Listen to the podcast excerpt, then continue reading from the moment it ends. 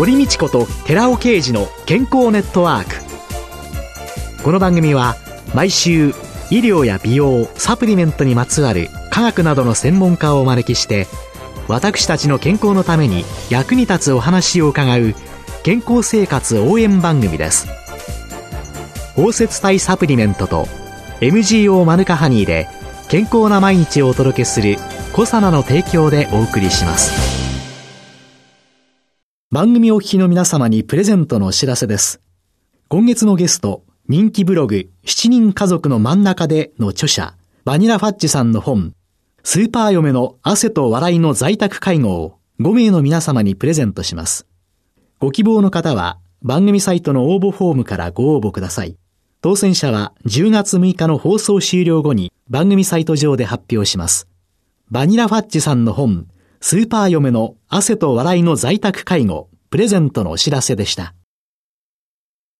こんにちは、堀美智子です。今月は人気ブログしちにん家族の真ん中での著者、ペンネームバニラファッチさんをゲストに迎えて、汗と笑いの在宅介護と題してお送りしております。さあ、先週はマダム義母、お母様のことについて、はい、ご姑さんのことについてお伺いしたんですが、もう一人介護を受けてらっしゃいます、はい、おばさん、お母様の妹さんにあたられる方、抹茶さんというふうに出てきてるんですけれども、はい、このおば様というのはどういう方？お母さんの妹にあたるんですけれども、先週も話しましたけど、お母さんがバツイチなんですね。主人がにさいの時に実家に戻ってきたんですけれども、その時はまだ独身で、おばさんも家にいたんですけれども、幼稚園教諭をしてみえて、職業婦人だったんですけれども、甥、はい、っ子も可愛いし、姉も帰ってきたし、もう私結婚いいわっていう感じになっちゃって、その時には。姉と二人でこの子を育てていこうって決心をされたようですね。まあね、わけのわかんないね。男の方と結婚して苦労するよりは、ね、もう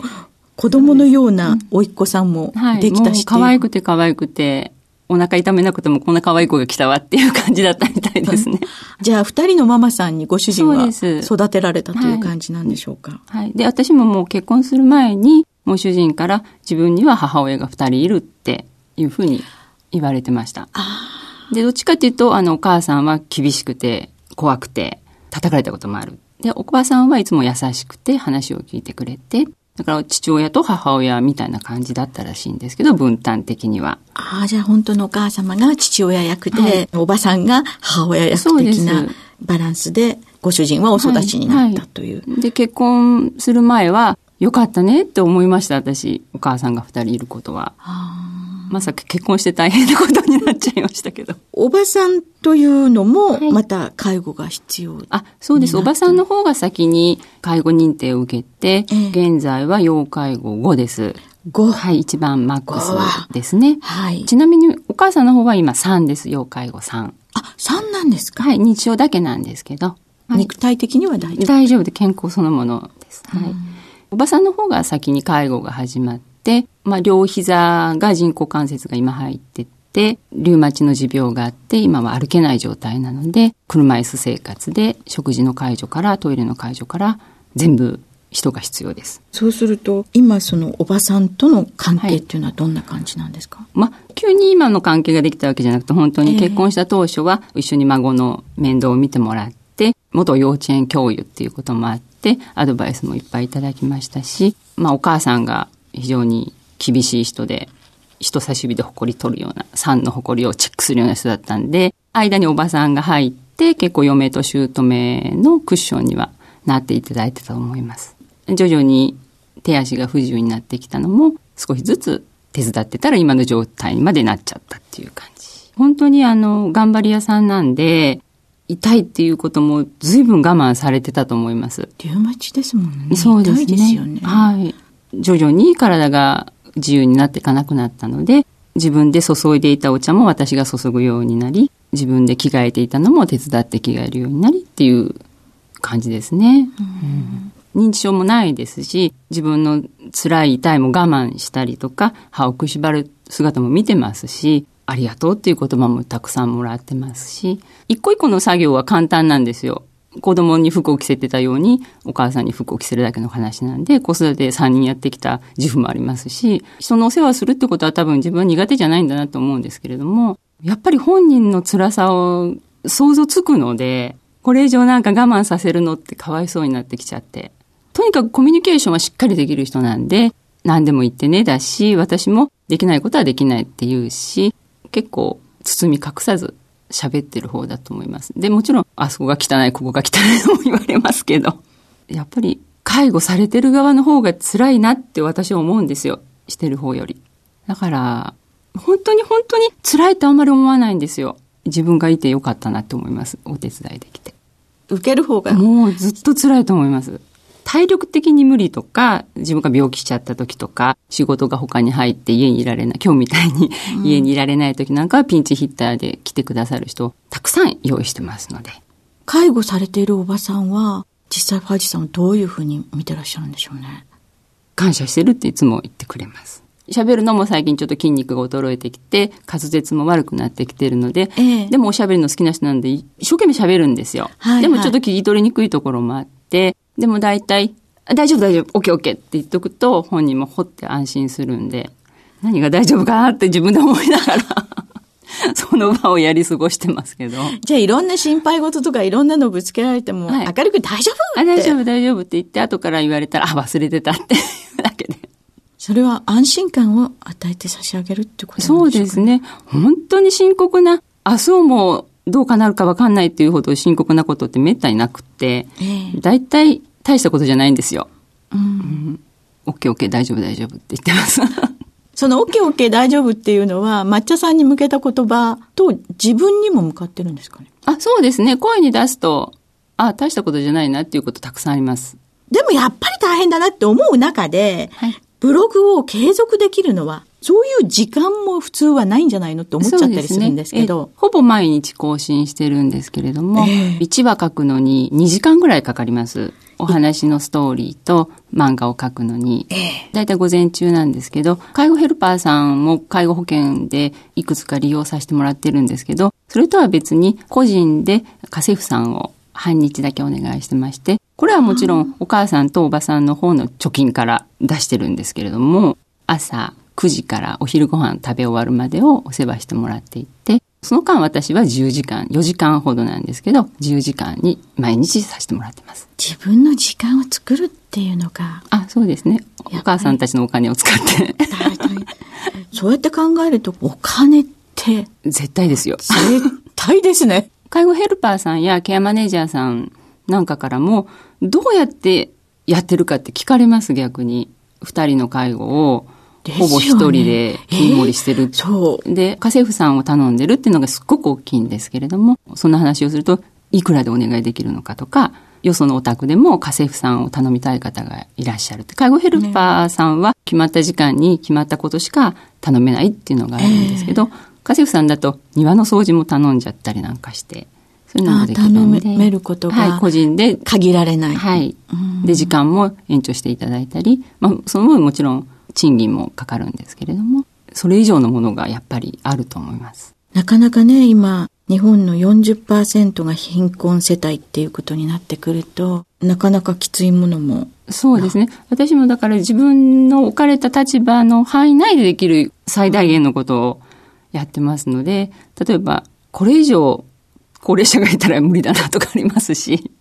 自分の環境の中でできる範囲のことをやってると今の状態になりますね。そうやって考えれば、皆が家庭で介護しなきゃいけない、在宅で対応しなきゃいけないってなった時に、何にどういう時間がかかっていて、何にお金がいくらは、きちんと分析をして、その中でどこまでが支出できる予算かというのを考え、自分の時間を作り上げていくっていう。そうですね。やっぱり一番大きいのは、お母さんとおばさんが定年まで自分で仕事を持ってみて、退職金もしっかりいただいて自立してきたっていうのがすごく大きいと思うんですね。だから貯金も大変あったんですけど、今はそれを切り崩してやってるんで、きちんと自分の稼いだ分は使ってこの世を去ってくるんだろうなっていう感じはします。そういった意味では、私は本当に手伝ってるだけで、そこまではこの自分たちで築いてきたものが、確固たるものがあるので、やっていけるんだと思います。バリバリのキャリアウーマンだったお二人っていうのが自分たちのその老後っていうのの中に働いてきたものっていうのが還元されている。そうです。働いてきただけのものが返ってきてるっていうことなんでしょうかね。はい、お二人の関係っていうのはどうなんですか？あ、もう今でも姉と妹ですね。長女は威張ってます。あ、おばさんも車椅子になってにねんぐらいになるんですけど、あなたいつ歩き出すのって聞きますからね。早く練習しなさいよ、歩く練習って。えー、もう最初のうちはそんな言葉を言うと、おばさんもなんで私の苦しみを分かってくれないんだって涙が出ちゃうようなこともあったんですけど、今では笑ってますね、それが。うん、もうやだ姉さんっていう感じで、えー、ただ毎日叱られてますけどね。そういうのの中でお二人の間にまたバニラファージさんが監修役として入ってらっしゃるっていうのも大きいんでしょうね。はい、そうですね。さんにんっていうのはすごく大きくって、いち対いちだと私は多分おばさんといち対いちもお母さんといち対いちもちょっと難しいかなっていうところはあって、さんにんなんで賑やかくやっていけるんだと思います。うん、会話ってよくね、ふたりで相対して会話していても、はい、そこにもうひとりいるとこの人に言いたいことを違う人に向けて話すことができて聞いててもらうとか、それによってまた広がりが違ってきたりっていう、さんにんのバランスっていう。それとあとおばあさんたちは離れで生活してるんですけども、同じ離れに孫の部屋がふたつある。さんにん子供いるんですけど、その人ふたりが同じ離れの胸に部屋があるんですね。で、時々顔見せるぐらいなんですけど、私がお母さんたちと喋っている会話が聞こえるんですよ、やっぱり自分の部屋にいても。あ、で私もやっぱり人間なんでいつもニコニコしてるわけじゃなくて、そんな言い方を犯さないでしょみたいな思う時もあるんですけど、頭の隅でこの会話を子供たちが聞いてるなっていう時感じるんで、えー、ガミガミ言っちゃいけないなって自分でおばあちゃんが叱られてるのなんていい気はしないだろうなって思うし、やっぱり第三者がそこにいるっていうのはすごい大事だなって思います。一番最初の日にね、ブログを始められたご主人にいろいろな家庭のことを伝えたくてっておっしゃった、はいはい、その時に愚痴じゃなく、はい、明るいことっておっしゃった、はい、全てにそういう思いやりがバニラさんの中にあるから、これって受け入れられるのかなと今日は思いました。今週のゲストは人気ブログしちにん家族の真ん中での著者、ペンネームバニラファージさんでした。来週もよろしくお願いします。ありがとうございました。続いて寺尾啓二の研究者コラムのコーナーです。お話は小佐奈社長で神戸大学医学部客員教授の寺尾啓二さんです。こんにちは、寺尾啓二です。脳機能改善のための栄養素 アールアルファ リポ酸についてというタイトルで今週はお話しします。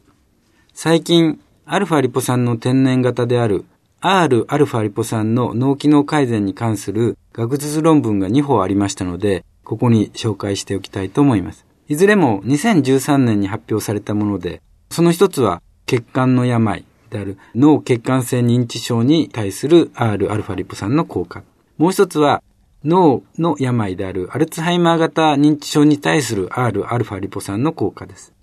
では、その一つ目の論文。血管の病に対する アールアルファ リポ酸の効果を検討したものですけども、これはイタリアのトマソーニらのグループによる報告なんですけども、この検討はコントロールとして健康なラットにじゅっ種類を用い、そして脳血管障害モデルとして、高血圧を発症させたラットを用いてみる。どちらもにじゅっ種類ですけども、その健常のラットと脳血管障害モデル、このに種類を用いて飼育期間さんじゅうにち、毎日それぞれのタイプのアルファリポ酸を腹内注射して行ったものです。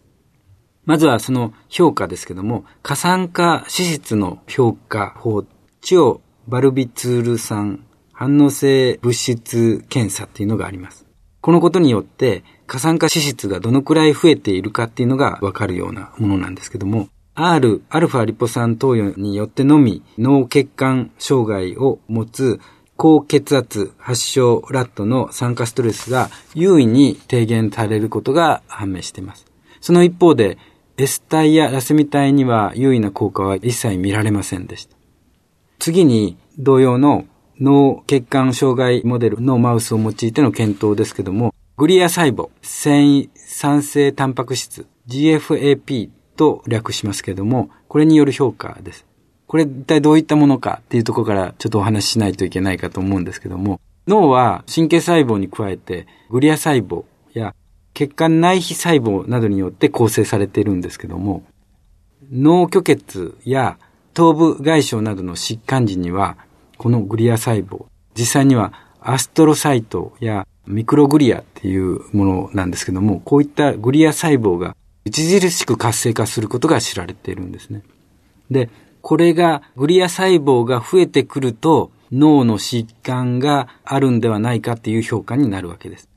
脳の損傷、認知症、プリオン病とか多発性硬化症など神経疾患があるとアストロサイト内にですね、このタンパク質ですね、ジーエフエーピー の発現が増加するっていうことが知られているわけです。よって前頭肺白質や海馬などの ジーエフエーピー がどのくらい増えているかを調べることによって脳がどのくらい損傷しているかっていうことがわかるわけですね。ジーエフエーピー サイズの評価結果、R 体の α リポ酸を投与した脳血管障害ラットの脳にある ジーエフエーピー サイズは優位に減少した。つまり脳の損傷が抑えられたっていうことが分かる。その一方で R 体と同量の S 体とか R 体と S 体両方含むもの、これを摂取させた場合に逆に ジーエフエーピー タンパクはサイズは逆に増大していくわけです。つまり非天然型の物質を摂取させると脳疾患をさらに悪化させる危険性が示唆されたわけです。この結果は R 体天然型のリポ酸は認知症の改善に働いて、ラセミ体や S 体非天然型は認知症の悪化につながるということを意味しているわけです。お話は小佐奈社長で神戸大学医学部客員教授の寺尾啓二さんでした。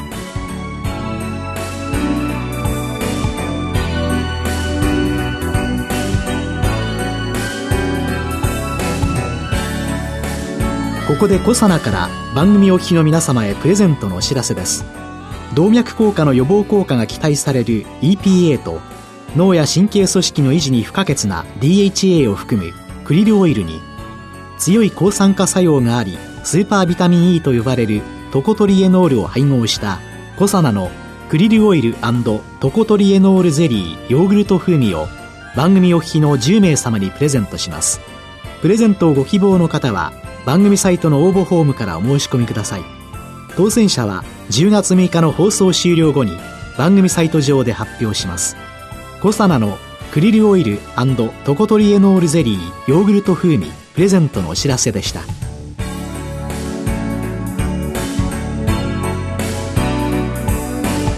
堀道子と寺尾啓二の健康ネットワーク。この番組は包摂体サプリメントとエムジーオー マヌカハニーで健康な毎日をお届けするコサナの提供でお送りしました。